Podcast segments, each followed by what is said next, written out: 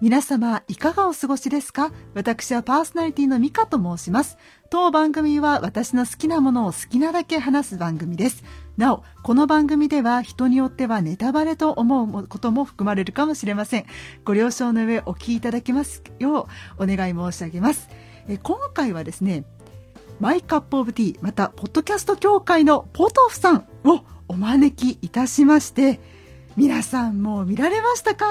スパイダーマンノーウェイホーム。こちら最新作でございますよ。ネタバレありで語り合っていこうと思います。ポトフさんよろしくお願いいたします。よろしくお願いします。はい。なんか緊張してませんか？大丈夫ですか？緊張してますあなんでわかったんですか？いやいやいや、いつもより緊張してるぞと いつもと違うぞ。いつもと違うぞ。いや、もうね、緊張しますよ。あの、久しぶりにポトフさんとお話ししますし、あ、そうだ、あとさっき言えばよかった。明けましておめでとうございます。本年もよろしくお願いいたします。今そうですね言うことかって感じですけど。よろしくお願いいたします。はい。でですね、ちょっとガチガチとなっているんですが、ええいやー見てきてですねこれはもう大興奮でで最初あ大場さんと思ったんですが大場さんはね当番組準レギュラーでいらっしゃいますけれども MCU ラジオをやっていらっしゃってユうスケさんと絶対語り合うわけですよもうこれは、そうですよね。そうですよね。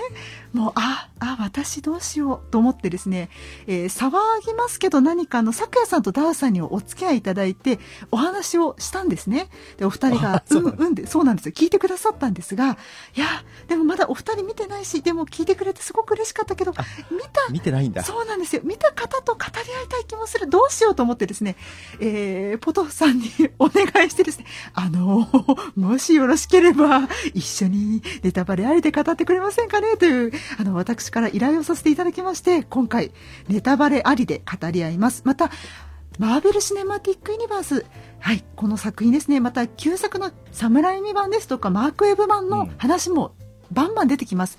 あと、もしかしたら、ホークアイの話が出たりですとか、うんこの収録時点、今です。1月10日なんですけれども、この日までに公開されている、ま、マーベルに関わる作品のネタバレもかなり含まれてくる可能性ございますので、いやー、まだこれから見たいんだよねって作品がある方は、この時点で止めた方がいいかもしれません。でも、いや、そうですいいよ。気にしないよって方はこのままお進みくださいというわけで、いやー、ポトフさいや、んね。これね、ネタバレって難しくてさ、はい。この映画を見てくるだけじゃなくってね、はい過去作すべてに関わる部分もあるからね。そうなんですよか。、どこまでと思うけど、こ今回はどこまでも話してもいい感じに。もうどこまでも話しても構いません。もうね、あの、うちは、ミカラジオはもうね、あれですよ、欲望全開といいますか、リビドー全開で、あの、お話ししていただいて構わない、あの、番組となっておりますので、ぜひ、よろしくお願いいたします。で、今回、事前に、ポトフさんには、5つの質問を送らせていただいておりますので、来てましたね。はい、送っております。では、まず一つ目の質問をポトフさんに投げかけたいと思います。ポトフさん、スパイダーマンの出会いってどんな出会いでしたか？ちなみに、サムライミ版と、感じなんだ。はい、マークウェブ版は見られましたか？っていう。質問なんですが、いかがでしょうか？いや、出会いで言ったら東映版だと思うんだけどね。あ の、あれですよね。あの、ああれですよね。あの、ガシャコンガシャコンって出てしまう。そうそうそう、日本のね、なそうんですよか、ね。一応公式ってやつだけど。あの、意外にスタンリーが、あの、お気に入りと噂の。そうそうそうそうそう。はい、あの、すみません。けど、はいまあ、記憶にはあんまり残ってないんだけど、確か見たような気はする。お出会いで言えばね。リアルタイムだよな。わかんない。あれ何年なんだろう。あ、ちゃんと見てないけど。はい。うん。小さい時の話なので、もう全然覚えてないですけど、多分それが一番最初のスパイダーマンだとは思うんです。はい。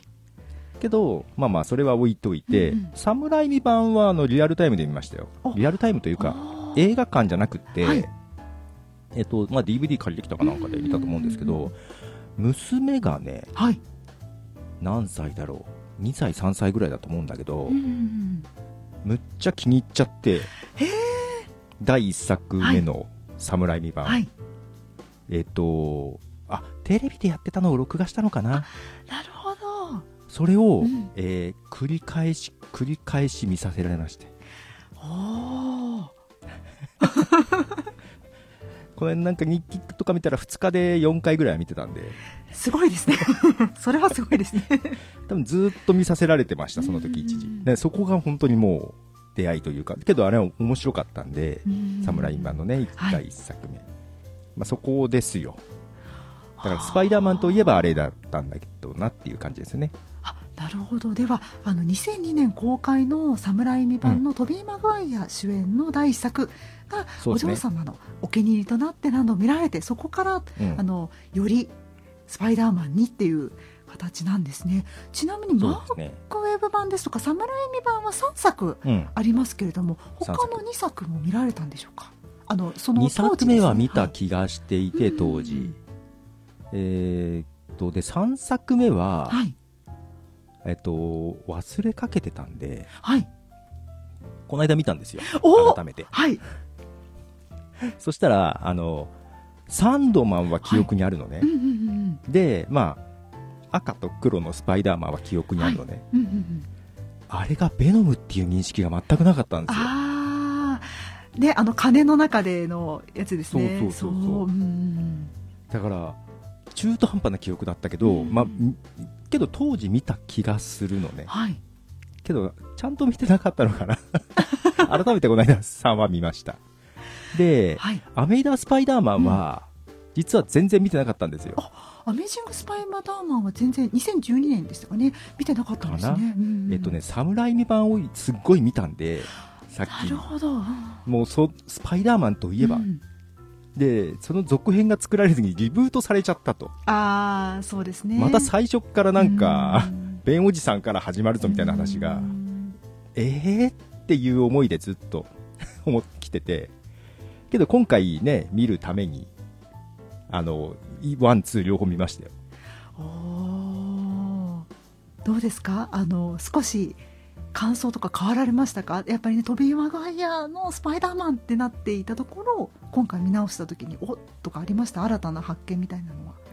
いやなんだろう。やっぱり違いがあるじゃないですか。はい。あれ？あ侍版ではこうだったのにこうなるんだとかさ、うんあの手首から出ずにウェブシューターなんだ、はい。ね。あけど原作こっちが本当なんだとかね、あと、えっと、MJ じゃなくてグエンなんだとかね。そうですね。確かに。うん、なんかそういう細かい差がさうん、なんか変に気になっあちゃうところはあるじゃないですか、うん。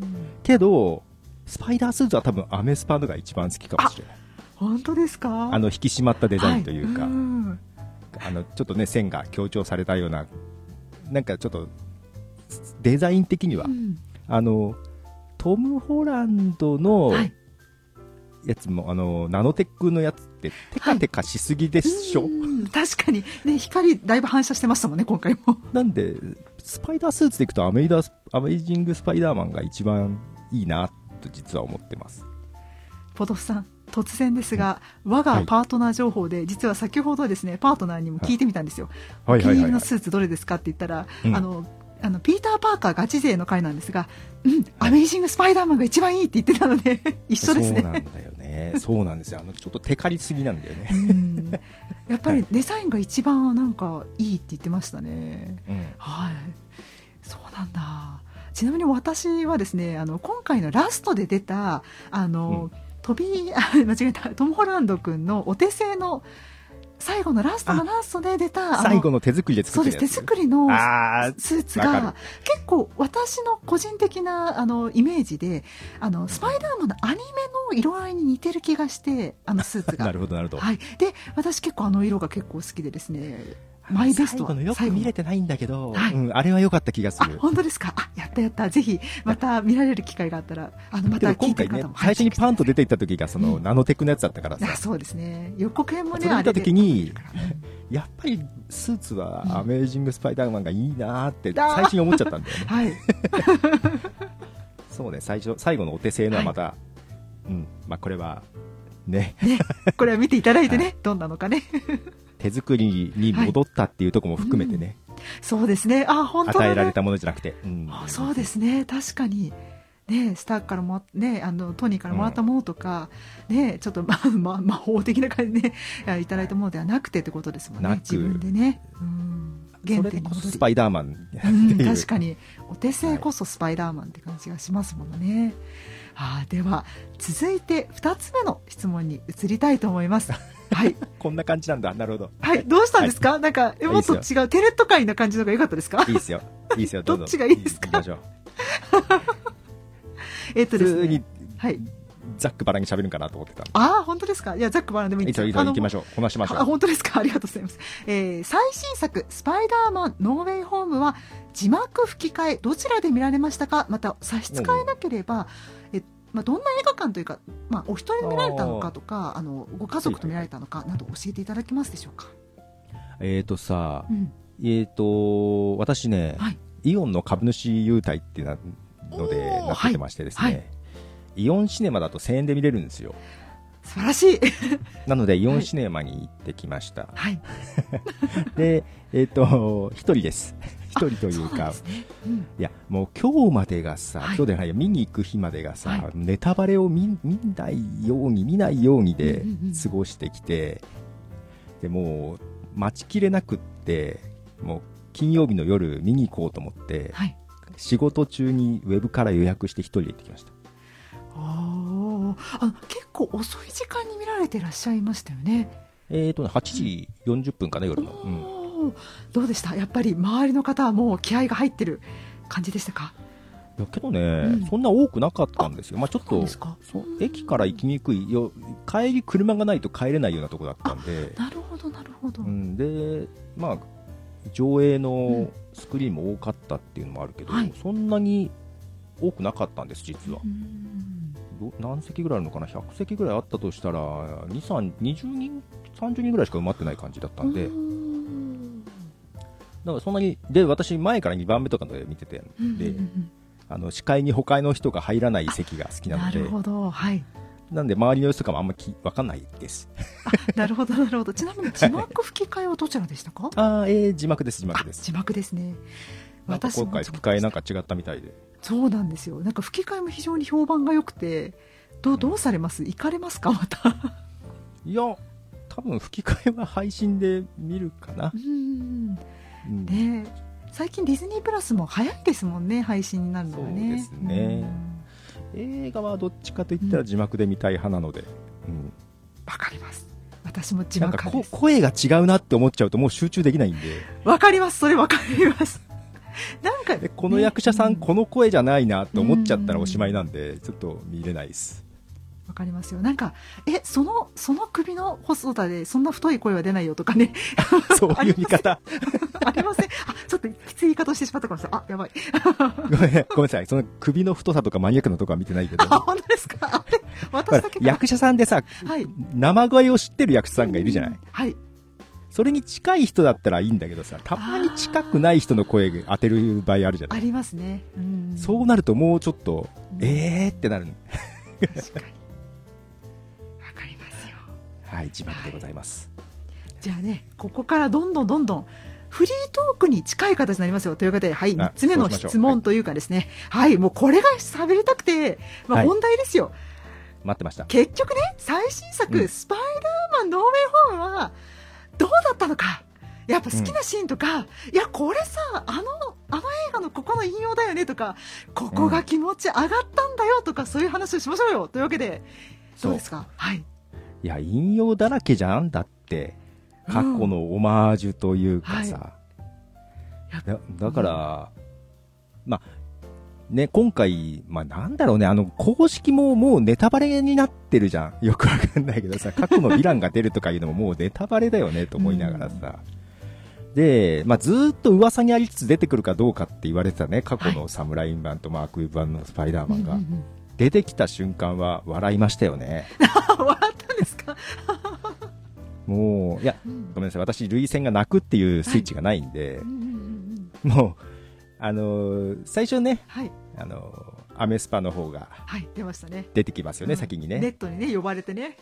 はい、ネットがポータル開けて、うんで、遠くに立ち姿で、あ、トムホじゃないって分かっちゃったんですよ。いや、それがね、すごいなと思って。なんか立ってる姿勢がなんか違うなっていう感じだったんですよ。うんうんうんで、あ、来たか？と思ったら、近づいてきたら、近づいてくるたびに違うし、スーツが、あ、あ。アメイジングスパイダーマンじゃんと思って。もう出たんだ結局っていうところがもうもうちょっと来ましたよね。いや上がりましたよ。あとはもうその3人の姿が映ってるシーンはもうどれも好きや、あわかります。あのなんかあのよくツイッターで見かけたあの、うん。お前もスパイダーマンお前もスパイダーマンお前もスパイダーマンってあるじゃないですか。あの絵まんまだみたいな。そう。これをややってくれたんだってすごいとと思って。すごい面白いよね。もうびっくりしちゃいましたね。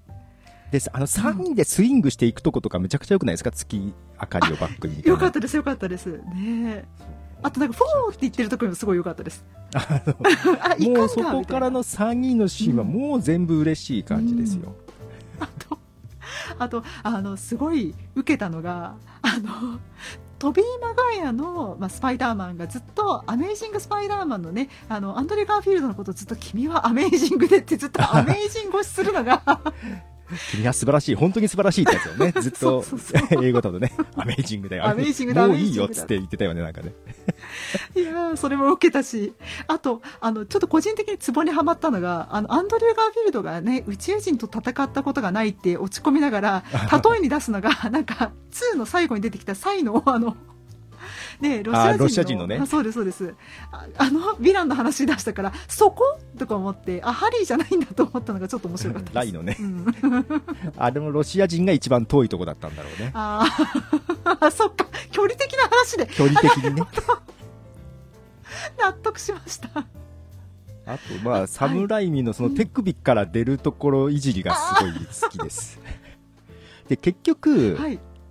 だからサムライミで見て、うん。アメージング見るまで時間かかったじゃないですか、はで結局見ても、うん。ここが違うここが違うって細かいとか全部気になってたところはあったんですけど、はいはいでトムホになってねうん。あの結局雲に噛まれたかどうかっていうのも出てこなかったじゃないですか、最初。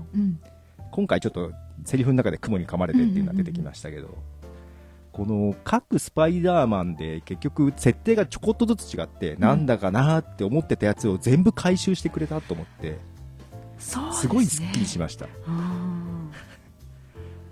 でこの面白さちょっとスパイダーバースアニメの。はい、あれもうん。なんかのきっかけで見た時に思ったより面白いと思ってはい。あの世界が実写で見れたっていうのがすごくうん。良かったです。でスパイダーバースもスパイダーマンがおっさんだったじゃないですか。はい。おっさんのピーター・パーカーでしたね。はい、はい。で今回ね、あのトム・ホランド以外はおっさんになってるわけで。そうですね。結局私あれ見に行った後スパイダーバース見ました、はい。ツイートされてらっしゃいましたね。拝はい。見しました、見たくなっはい。て、うん。おっさんスパイダーマンが見たくなって。それも含めてもあスパイダーマンってこういう世界観なんだっていうのがうん。なんかすごく納得できて、うん。全部伏線回収してくれたぐらいな感じですっきりしましたね。いやそうですね。なんかあの今までのなんだろう追ってきた人で2002年から、まあ、スパイダーマンのシリーズがは、まあ、実写ですね、はい。始まったと考えると、まあ、足掛け20年なわけじゃないですか。20年だよね。ねえ。もうがっつり追ってきた人とかにとってもうたたまらないと思うんですよやっぱり。いや、うん。だってあの時のヴィランこうだったらとか特にねおあの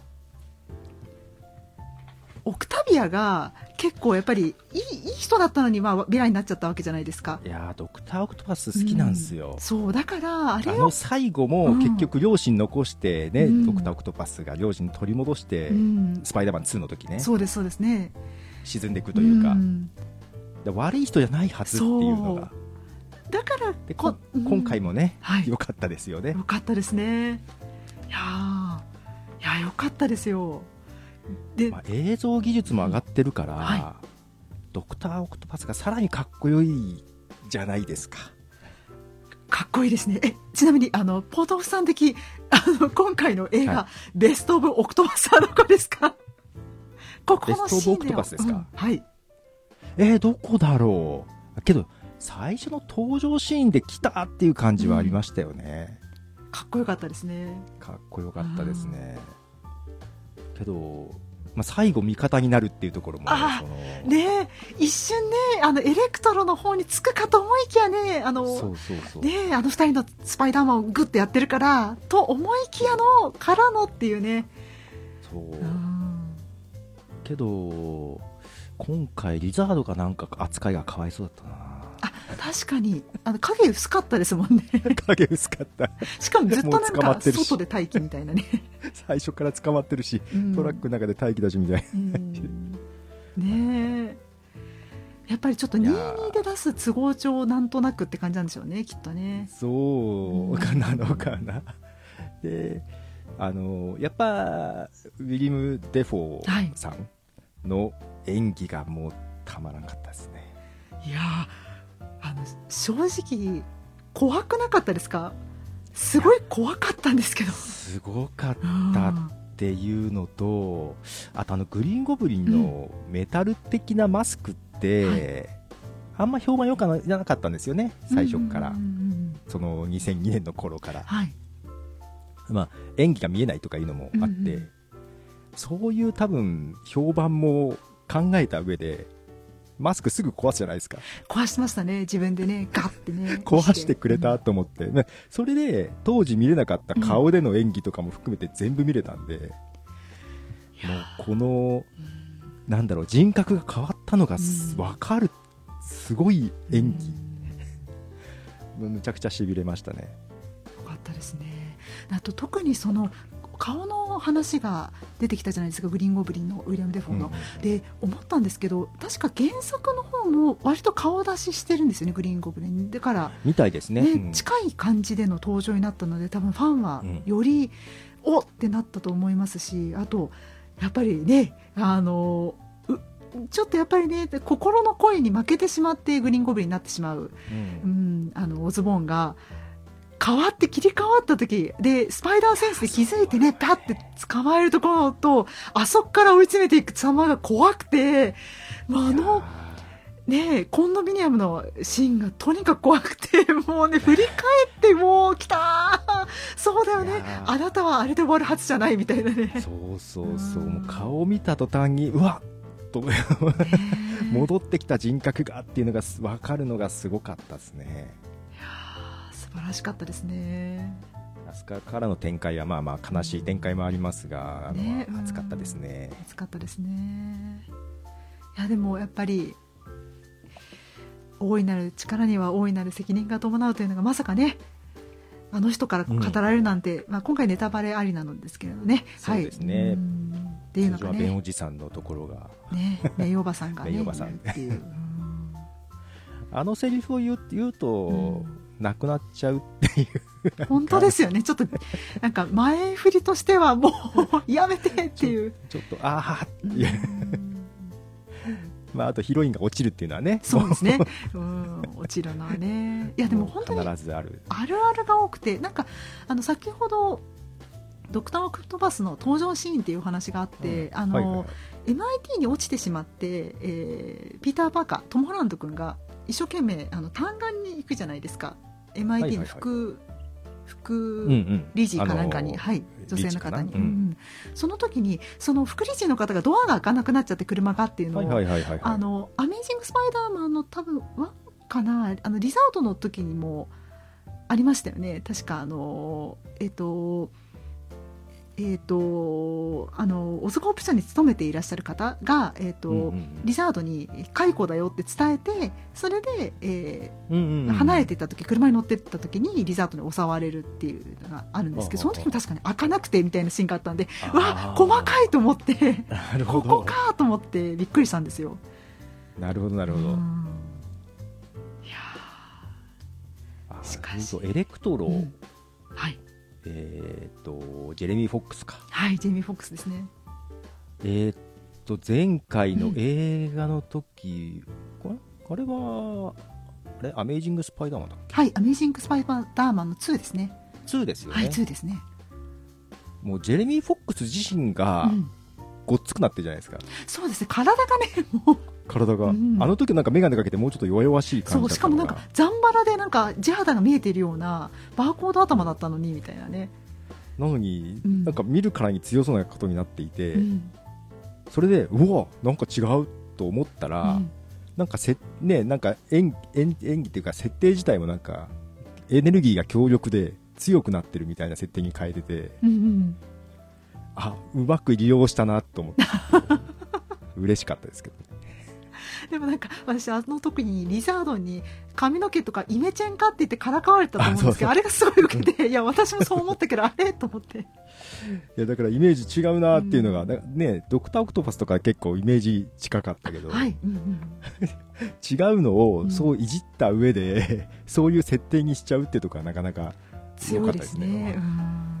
そういうのも含めて細かいなと思いましたけどね、そうで、はい。なんかこのヴィランチーム。はいはいはいはい。で原作のコミックだとシニスター6っていうのがあるんですよね。はい。ドクター・オクトパスが組むうんうん。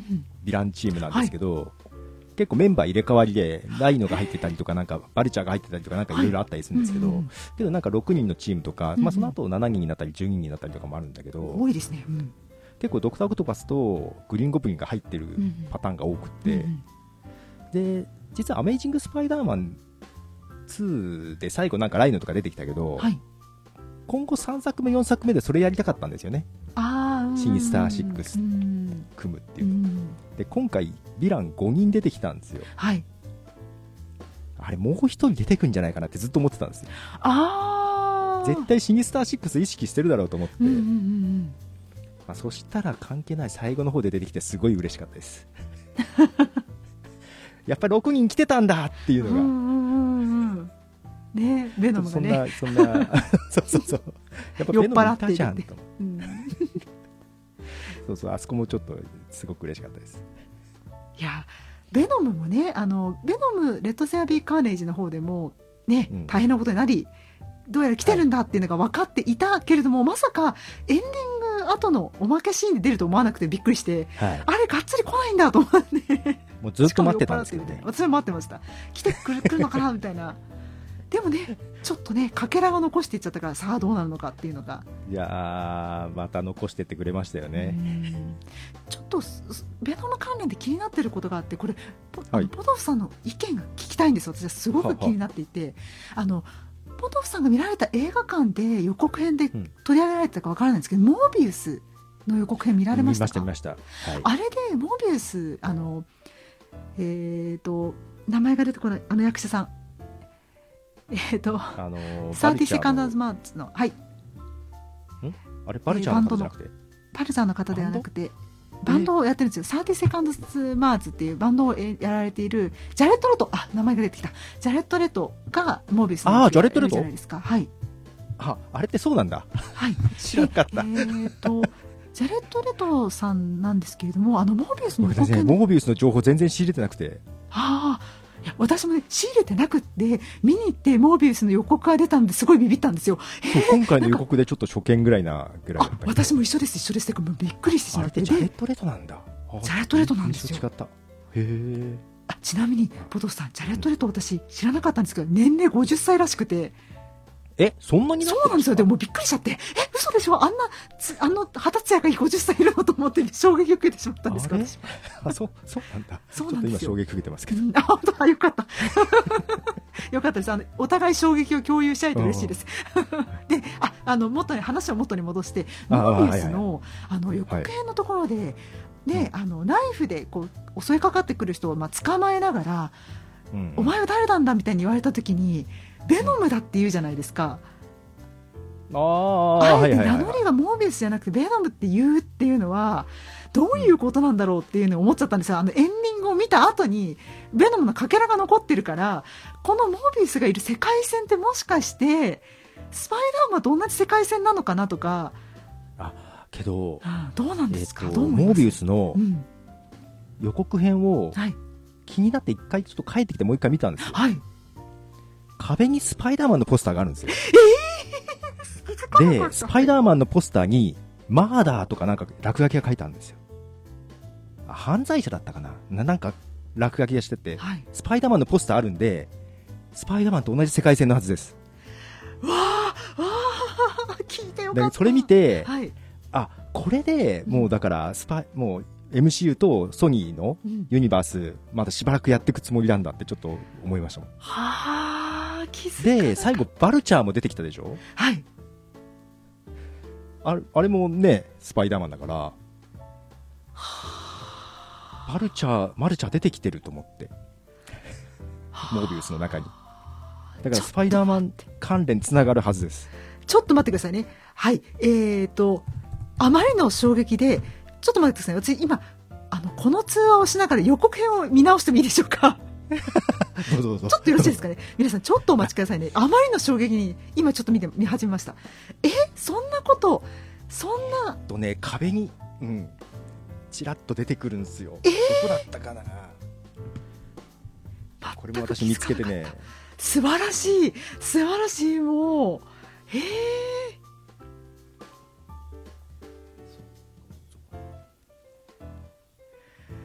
いや、えでも、オービスはブレイドとつれつながる可能性もあるし、えそうなんですか？原作でモービウスとブレイドって結構宿敵な感じなんですよ。ええあそうか。モービウスだってなんか吸血鬼っぽいあの予告の。吸血鬼、半分吸血鬼なんで、はい。あそうなんですね。はい。半分じゃないか、吸血鬼の違いでで、ブレイドも吸吸血鬼、ヴァンパイアの血が入ってるけど、ヴァンパイアハンターなんで、うんうんうん。結構宿敵な感じで、うん、出てくるんで、ブレイド関わってこないかなって、ちょっとすごく思ってます。ブレイドはあのずいぶん昔に実写映画化されてるじゃないですか。はい、はい。それを私のなぜかあの父親が見ていてそれをちらちらと私は見ていたって感じなんですけれども、どうでしたっけ？私ね、それ見たことないんですけど、どうだったのかな？見直そうかな？ちょっと。それは見てなくって、うん。私も、ただ、なんだっけ、えーっと、エターナルズ、はい最後のエンドクレジットで、えーっと、家、なんかそのあの男の子、男性の方が、はい。剣かなんかを、家宝の剣かなんかを取るシーはいンなんですけど。はいはいありましたね。で、あの人も、なんだっけ、ナイト、ムーンナイトかなんかなんでしたっあなんかなるんですよね。ヒーローというけかなるんですよね。うん。あれでもあるんですよ、で、ね、その時に声が聞こえるじゃないですか。はい。なんか、あの声、ブレードの声だって言われてるんですよ。はい。なんで、ブレードは絶対どっかで出てくるんですけど、もう完全にそれ MCU だけど、このソニーと繋がるだろうなっていう気がしていて、はい、そこがすごく今後の展開楽しみにしているポイントです。やばい今そのね話を聞いた瞬間にちょうどスパイダーマンのその先ほどおっしゃっていた壁に書いてあってマーダーって書いてあるところに来ました。あります外の壁に書いてあってひえー、しかもあのバルちゃんも出てきました。うわー大変なことになっちゃうぞそんな。そう、これ大変なことですよ。大変ですよね。あはいはいはい。はいポトフさんポトフさん私聞きたいことがあるんです。よ、はいはいはあの最後のラストの方で、ね、ストレンジ大先生がもう一回、まはい。ねまあ、あの魔術かけてあのピピーター・パーカーを忘れさせるじゃないですか、その時にはいはい。事件が分かれた時に見える影みたいなのがあれエターナルズのメンバーじゃないですか。いや、そうなんですよ。やっぱそうですよね。いや、そう見えますよね。やっぱよかった。見間違いじゃなかった。うん、あれ、ここエターナルかた絡めてくるとかな、ちょっと思ったんですよね。私もえここで？と思ってうん、びっくりしたんですよ。でもやっぱり あのあのあのパートナーと見に行ったんですけどパートナーは全く MC をほぼ見てなくてななので、まあ聞けないですしあのこの間ね、うん。お話しした沢ナのメンバーもエターナルズ見てないので言えずだったので、はあ、やっぱそうだよな見えますよね、うん、あの姿、うん、形というか、これエターナルズの、なんだっけ、あのね、あのええ偉い人たち、うん。偉い人たちって言ったらそう。ですよ。私もねあ名前が出てこてあの影一瞬しか出てこないのでちょっと定かでないからあんまり名前を出すのが怖いんですで、が何体かいた気がすするんです。そうです2人ぐらいはあの確実にしあの、うん。認識してます、うん、視認はしてます、覗いてるというか、こっちに迫ってきてる感じで。でもピーターいや、あれは私もそう思いました。エターナルズっぽいなと思いまました。ね。すいやーあとあとポトフさんもう一個私気になってることがあるんですよ。はい。やっぱネット彼結構重要だと思うんですよ、はい魔術師の家系、ねちょっとねみたいな話でかつネットの家にねあの MJ といるじゃないですか。でおばあちゃんもいて、はい。壁はい。にナイフが結構掲げてあって、ああ、それはかなりうん。ちょっと意味深にわざわざ映す必要がないようなシーンなのに出してるんですよ。で多分これめっちゃマーベル詳しい人だったら気づくんじゃないかなって思うんですけど私分からなくてあれが気になってるんですよ、いや、これね、私もちょっと詳しくないんですけど、原作で、うんと、ネットがヴィランになるっていう世界線あるみたいなんですよ。で、あのー、3人のスパイダーマンが集まってなんか研究室というかなんかやってた時に、ちょっとヴィランになったりしてみたいな、なんかちょっとそんなことをちらっと言ったシーンがあったんですよ。ありましたね。あのトビー・マグワイアのピーターがに対してネットが親友っていたみたいな質問の時に、うん、いやいたんだけど、ね、手の中で死んじゃってみたいな、うん、でそれを聞いて、うん、いやあのトム・ホランドのピーター・パーカーの方に僕はヴィランにはならないよって言う言うじゃないですか。あそうそうそうそう。そう、ね、でもそのシーンがすごく、え伏線ってちょっと思っちゃったんですよ。確かに。だってだから。そっか。ストレンジ先生が魔法かけちゃったからあの約束ないないことになっちゃってますもんねそう。やばい！だからヴィランになって出てくるっていう可能性がちょっとあるんですよね。けどそれは嫌だなって思ってはいるんですけど嫌だよ。そう。じゃあだからそこが、はい、あのマーベルさんがよくやる原作者に向けた、うん、あのフェイクなのか、はい、本当に伏線なのかがまだ多分きっとマーベルさんまだ決めかねてるかなとは思ってはいるんですけどね。けどそんなちょっと含みを残したなって思ってます。んなんかなんというかね、えー、イースターエッグ的にいろいろ散らばっといて、ね、うん、どれでしょうか？いざとなったら使うぞっていう、うん、感じじゃないかなって気もしますね。ああと、はいはいはい、すみません、ポトさん、あの、はい、ね、お互い見ている方で、あの、お話ができているの、今回が初めてなので、もう一個聞きたいんですよ。はい、ちょっと気になっている点があって。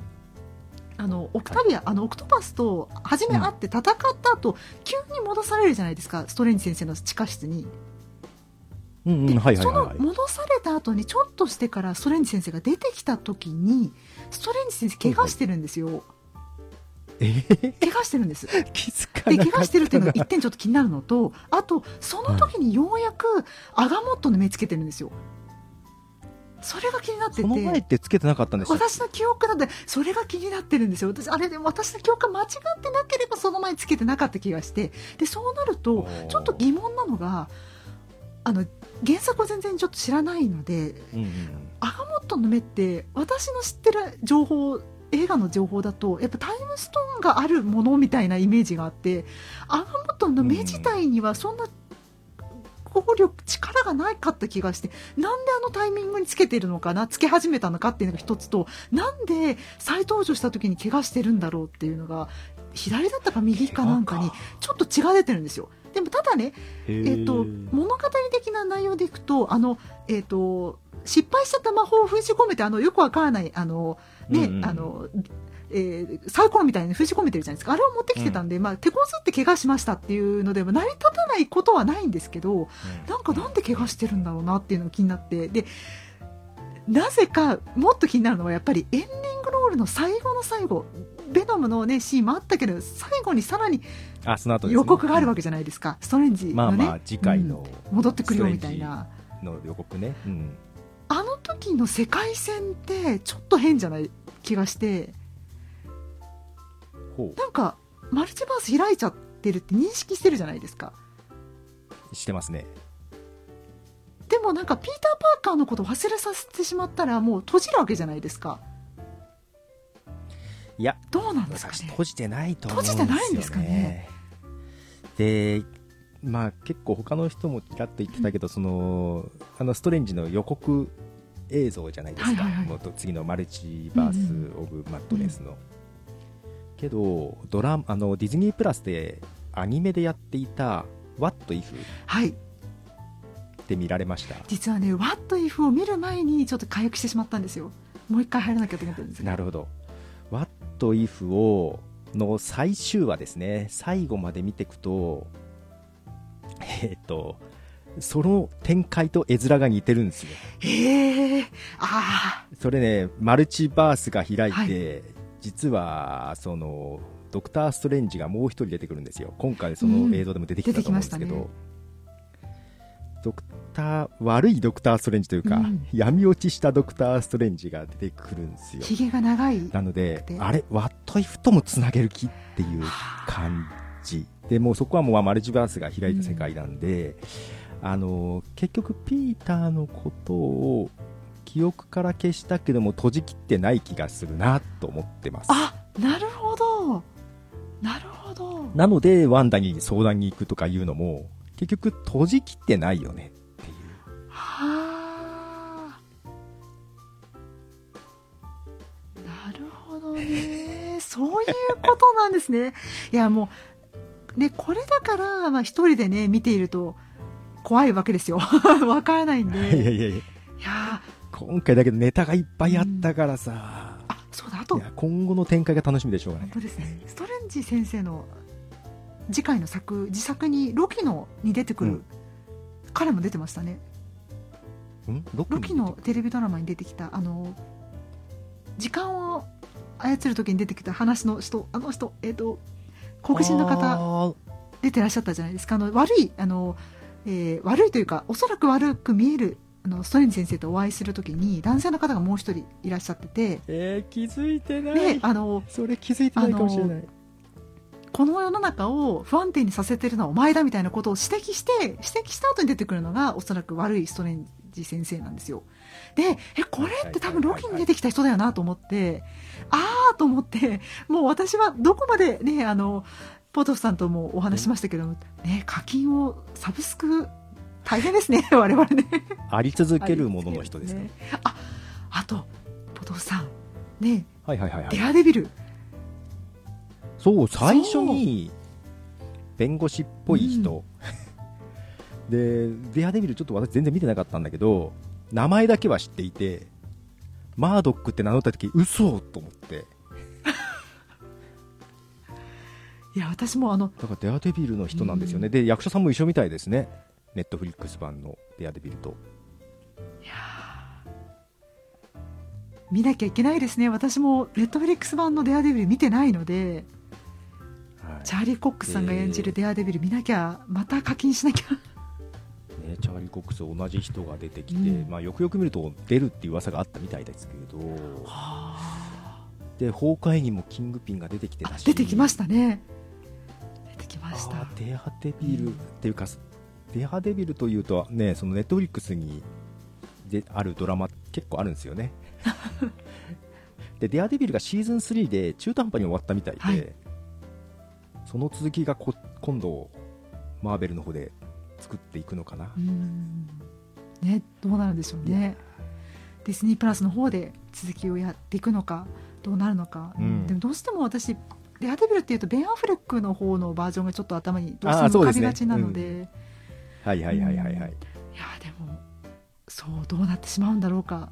本当に。いやでもいいもう最高の映画でしたよ。もうもいや本当にまとめてくださって。過去のスパイダーマンの歴史を全部まとめてくれて、しかも次にの展開をすごいいっぱい散りばめているので、もうこんな面白いものないです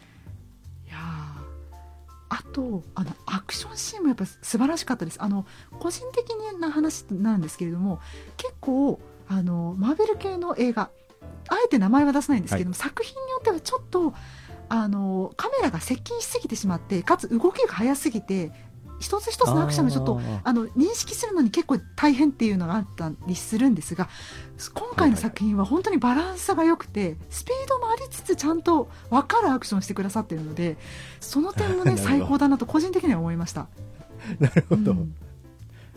ちょっと早すぎるしカメラが近すぎてわちゃわちゃしちゃっててああえっと誰がどうなってあああなってああみたいなのがなかったのであの、はいはい。すごくありがたいなっていうのがありますね。あとなんかもうどうかわからないんですけど個人的にはやっぱりどうかここでねトビー・マグワイアとアンドリュー・ガーフィールドスパイダーマンもう一回出てくれたんだからでトビー・マグワイアの方はもう、あの新作でアニメで主演やるんじゃないかって話も出てますけど、お願いだからアメイジング・スパイダーマン3やりませんか？アンドリュー・ガーフィールドまだいけると思うのよというのが個人的な意見です。そうね、はい、見たい、まあ、トビー・マグワイアはさすがにちょっと厳しい、ね、もう45歳ぐらいですかね。ちょっともしかしたら厳しいかもしれない。腰痛そうだったし。うん。腰痛そうだった、うん。そうですね。マイバックって言いながら。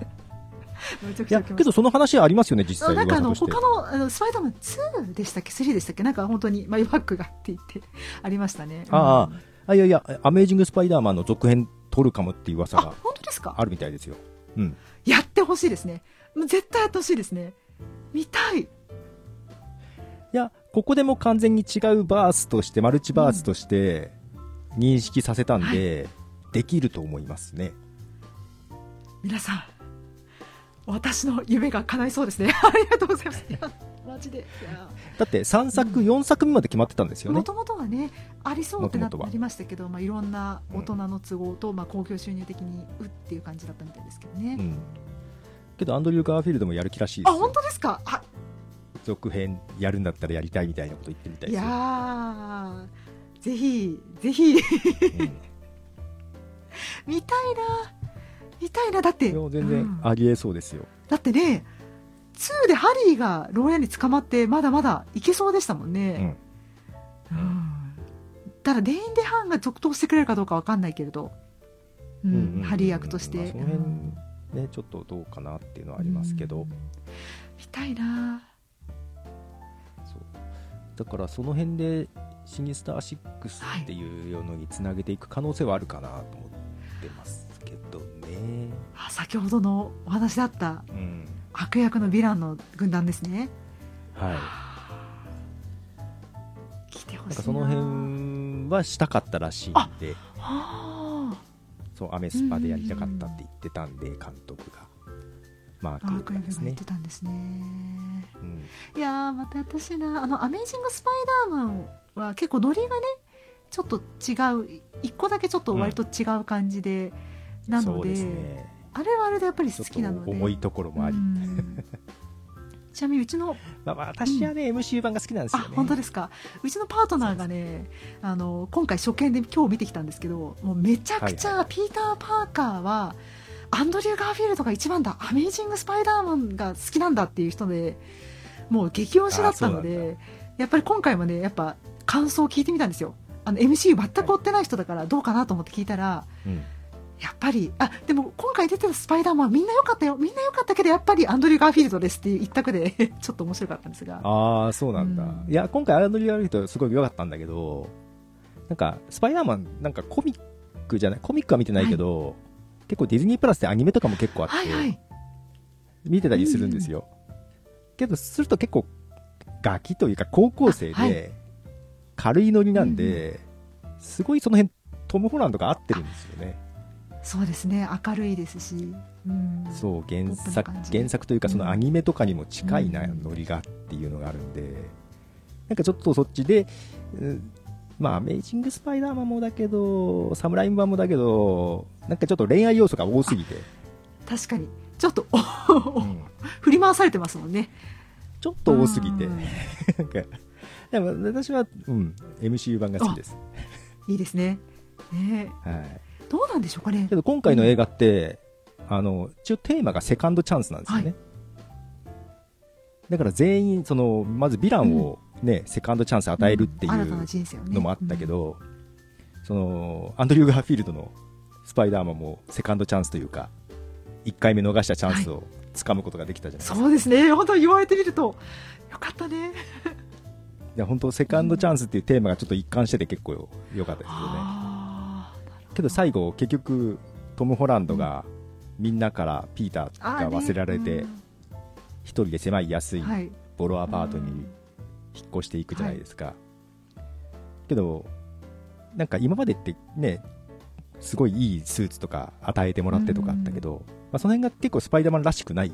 あなんか誰かが言ってたけど、スパイダーマンは貧乏じゃなきゃいかんっていう、うん。なんか。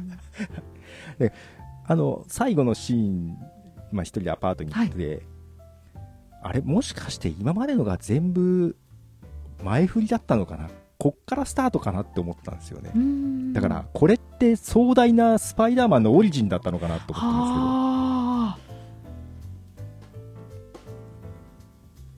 なんとなく。あうん。ここからだって新たなスタートを切る話でもありましたもんね。そっか。完全にエピローグじゃない今までのうん。全部みたいな感じにうん。思いましたね。だってねこれこれでまあちょっとねこの後どういう展開にトム・ホランド版どうなるかわからないですけどそう、とりあえずホーム3部作が終わって、どうするんだろうか、まあ、トトム・ホランドは最初なんか撮り終わってもうこれ以上できることがないみたいなうん。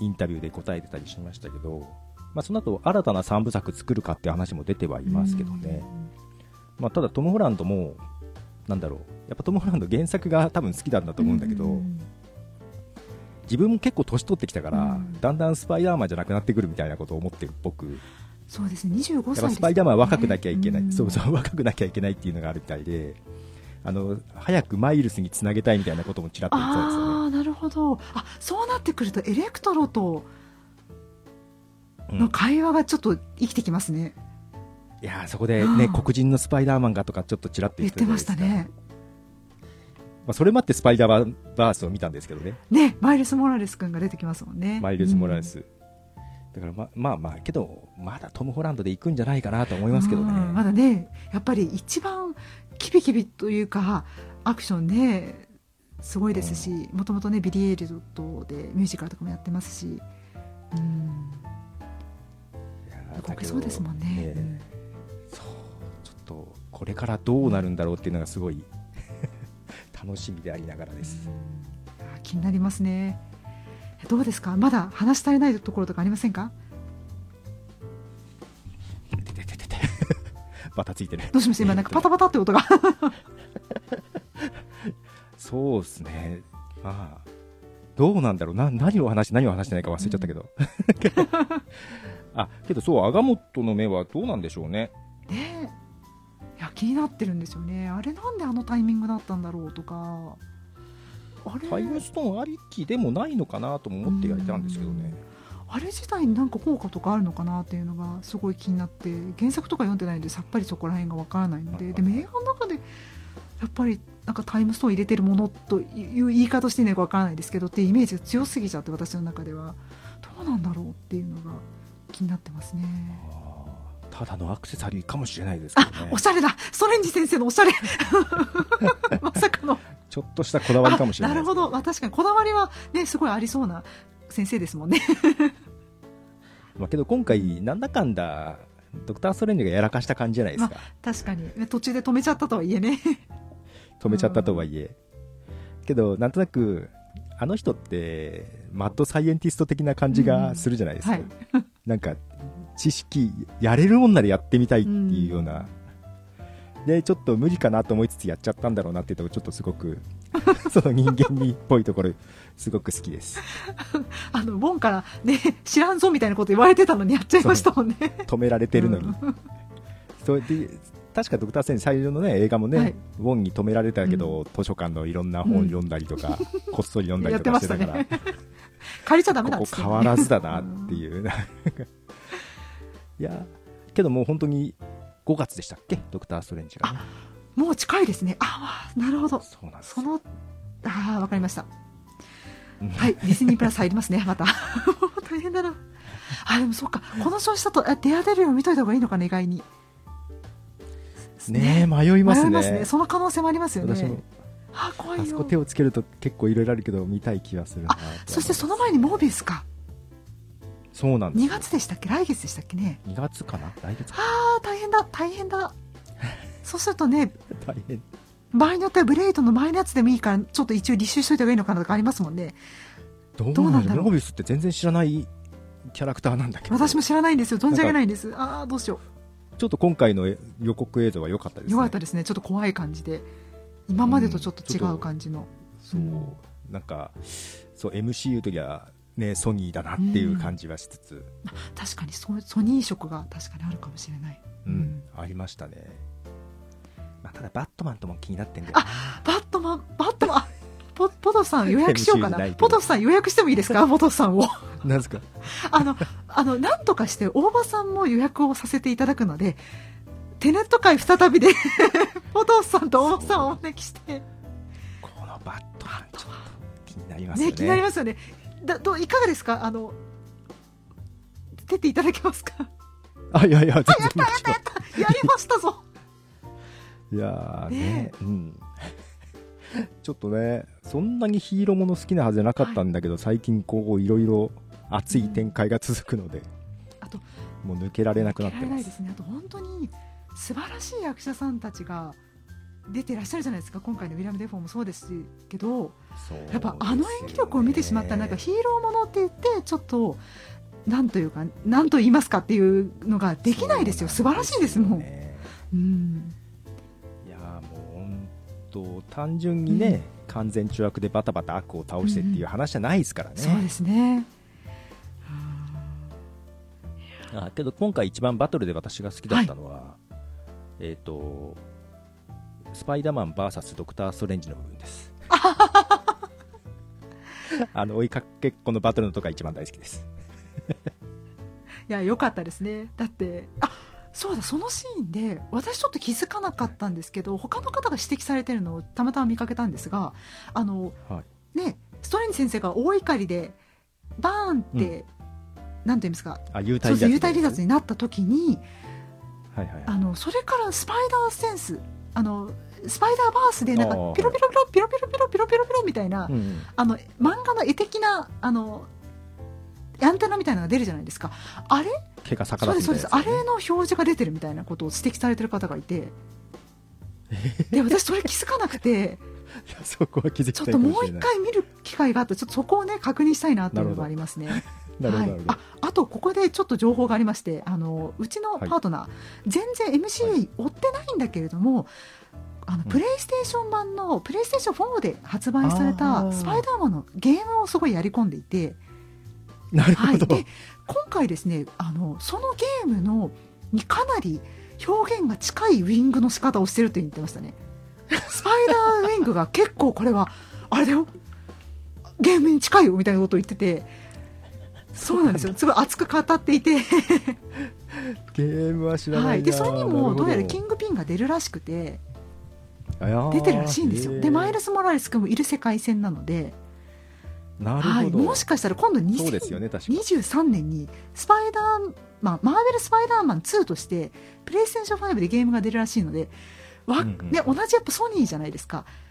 ないとは思うけどないとは思うけどここまで広がってくるとないとも言い切れんななんかのつながりって思えてきてしまってそうキングピンあたりね絡んできそうなんですよね。やっぱりちょっとホークアイねって出てきてたけど、あれ原作知ってる人からすると、死んでないらしいんですよ、はい。ね。マヤにね撃たれましたけどね、はい、うん。撃たれましたけど銃声だけだったじゃないですか、原作だと死んでないらしいんですよ。あのシーンがあったみたいでああいうシーンはね、そうなんですね。まんまのシーンがあるんだ。はい、でスパイダーマンに絡んでくる、まあ、スパイダーマンに結構絡んでくるキャラクターで,、で今回ねデアデビルもちょっと出てきたし、絡んでくる可能性あるんですよね。しかもなんですエコーでしたっけ？ちょっと、エコーね、はい、あの、うん。マヤが主役のやつもやるんですよね、うん。そうドラマでね、うん。どうなってしまうんだろ私もねディズニープラス一番最初から契約してるんですうよ。おお33ヶ月目とかになってるんですよ すごい。やめられないねえやめられない。ちなみにポトフさん今入ってらっしゃるサブスクってどちら入ってらっしゃるんですか？あ Hulu 入ってて、Hulu でディズニープラス。でえっ、と AppleTV アップル TV プラス。おー。で、まあ、Amazon はやめちゃいました。あそうなんですね。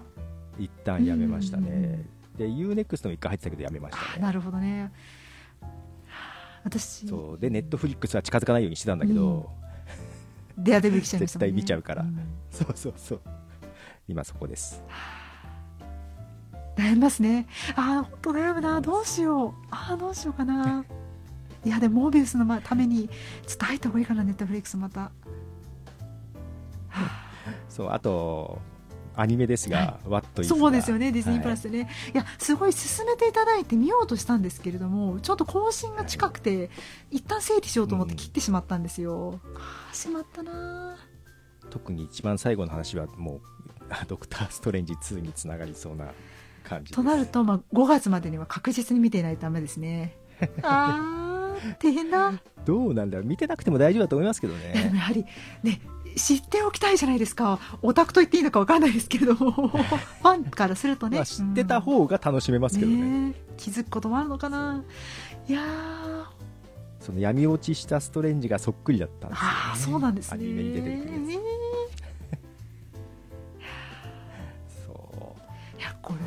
当に一人だったら抱えきれなかった情報量だと疑問だったんですよ。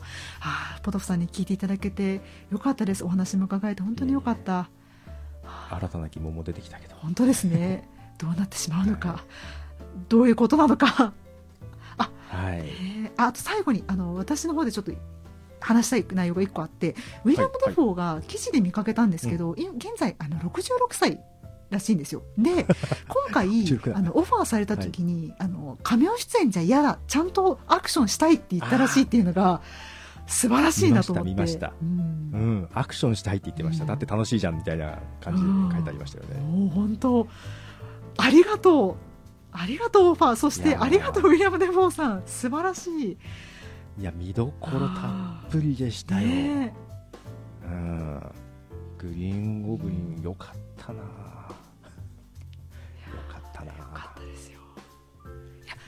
正直、まあ、本当に名優と言われる方がたくさん出ていらっしゃるじゃないですか。ヴィラン側はやっぱりすごいじゃないですか。え演技できる方ばっかり、だけどやっぱりあのウィリアム・デフォーさんとドクター・オクトパスの方ちょっとすみません、名前をちょっと確認しますね。私も名前すぐ申し訳ございません本当に。うん私もあの素晴らしいなと思ったんだけれども出てこなくて、あアルフレッド・モリーナさんがやっぱりちょっと頭抜けて演技がすごかったですね。はいこのお二方はもう違いますね。違いますね。ではい。それででもやっぱり僅差でやっぱウィレム・デフォーがすごかったなっていうのが。そうですね。んもうなんか次元が違う。もう という感じでしたね。いやーか彼は見見応えありましたありましたねもうそれそその演技も含めて納得させられ,、ましたねなんか今までのなんかね全てをもう包括したっていう感じで、本当ですね。よかったです。特にエンディングの例の「マイバーググサ」のシーンの後の、うんうん。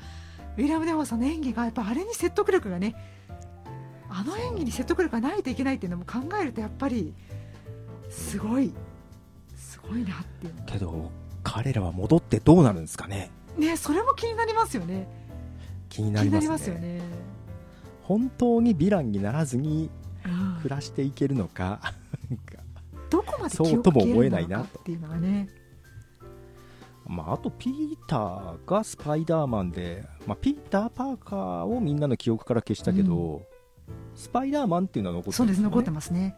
デイリービューグルでも残ってましたもんね、うなってピーにはすぐバレるんじゃないかなと。うん。やっぱりなんかそういえばお墓のシーンって結構毎作ちょっとイインパクトがあるシーンが多いですけど、今回もねちょっとあもしかしてねねハッピー覚えてるんじゃないのかと思ったらっていうね。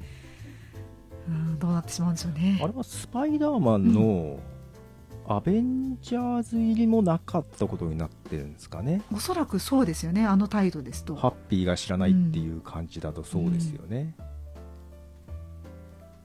からなんとかせっかく入ったアベンジャーズに入ってないことになってるんですよね。ですね。一人にたった一人のヒーローとして、まあ、自立といいますか、うん。する方向になってしまいましたね。こっからどうすねるかどうするんでしょう。でネットとね MJ もこの後ねどうやってうん、出てくるのかデトロイトに行っちゃうけどっていうね、そう絡んでくるのか、ねもしや出てこなくなってしまうのかそれはそれでちょっとね寂しい気もしますけどね、うんまあ、出てこなくても納得ができるようなエンディングではあったので。そうですね、まあ、変な話グエンが出てくるとかいうね。可能性もありますしね、う ん、いやちょっといろいろ次へのネタがいっぱいあって、うん。